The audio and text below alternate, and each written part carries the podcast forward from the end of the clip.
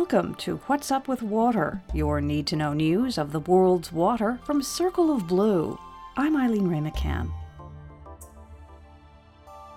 In Bolivia, the rising price of gold is fueling a boom in illegal small scale mining, activity that is polluting rivers in the South American country. According to Reuters, government officials have been threatened and attacked when visiting illegal mining areas in Bolivia's Amazon region.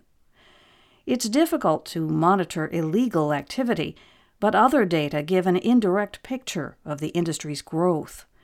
Since 2019, Bolivia has been the world's top importer of mercury, a toxic metal that helps extract gold from ore.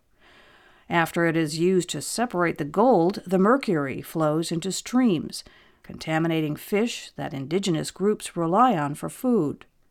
The Correo community lives next to the Beni River, and its leader said that his people no longer fish or bathe in the water. In the United States, nitrate problems are re emerging in a Midwest farming hub, according to the Iowa Capital Dispatch.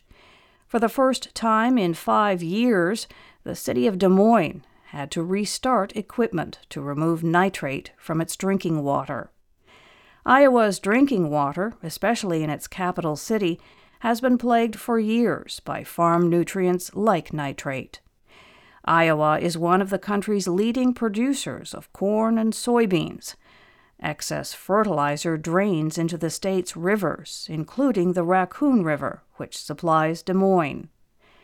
Operating the nitrate removal equipment cost the city's water utility up to $10,000 a day. The equipment helps the city meet the federal drinking water standard for nitrate, which is 10 parts per million. Academic research, however, is beginning to show that there are health concerns when nitrate levels are even lower than the federal standard. In Egypt, government ministers are planning to expand the country's use of desalinated water to meet the demands of a fast growing population the highly water stressed country aims to build 14 new facilities to raise desalination capacity by 50%. The Middle East News Agency reports that during a cabinet meeting in May, the Prime Minister ordered the formation of a government technical committee. The group will work with the private sector to solicit project bids, negotiate prices, and secure land for the developments. 82 desalination plants already operate in Egypt, but the country relies on the Nile River for nearly all of its water. Most of the Nile water goes to farms, not households. This week, Circle of Blue reports on the Colorado River's water crisis and what happens if Glen Canyon Dam stops producing hydropower.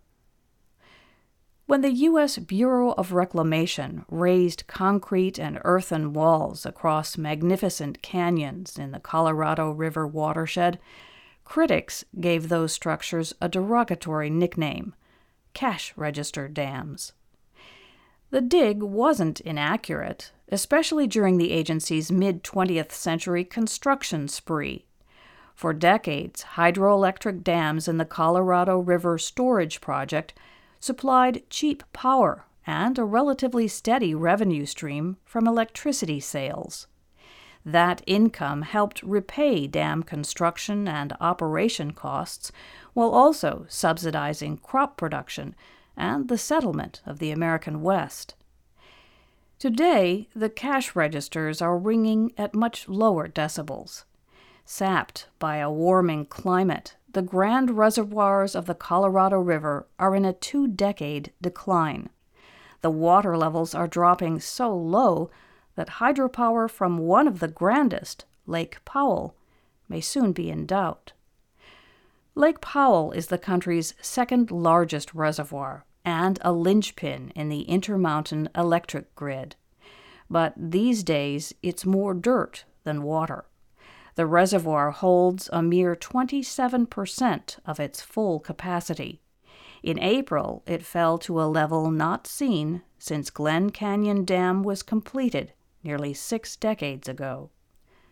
Lake Powell's water is released through turbines in the dam, which generate power for homes, businesses, rural co ops, and irrigation pumps across six states and more than 50 Native American tribes. Lake Powell's feeble condition is part of a climate reckoning in the West that links water, ecosystems, food production, and energy generation. In recent years, a drying climate and withering heat have pummeled the region, with water cuts to farmers, dry wells, massive die offs of fish and birds, and depleted reservoirs that have decimated hydropower output. Nick Williams is the Upper Colorado River Basin Power Office Manager for the Bureau of Reclamation. He said that Glen Canyon Dam is now operating at about 60% of its designated hydroelectric capacity. It's rated for about 1,300 megawatts, roughly the size of a large fossil fuel plant, but now the dam can only produce 800 megawatts. The failure of Glen Canyon Dam to produce hydropower in isolation would be bothersome for energy markets but not a catastrophe. It would raise the cost of electricity for 5 million retail power customers, increase greenhouse gas emissions associated with alternate sources of energy generation, and eliminate key grid support services that hydropower provides. But if Glen Canyon Dam loses capacity at a bad time, say in the summer when there's a high demand for electricity, and when other power stations are underperforming as well, that could add up to a cascading electric supply problem with grid strain and blackouts in the western states. That's according to a recent reliability assessment from a national energy watchdog. With this in mind, the Department of the Interior took emergency action last month to take the stress off Lake Powell. The Bureau of Reclamation's parent agency ordered it to keep more water in the reservoir while releasing reinforcement supplies from Flaming Gorge, a smaller reservoir higher in the watershed. Together, the actions will add nearly 1 million acre feet to Powell this year. That's equivalent to 16 feet of water in the beleaguered reservoir.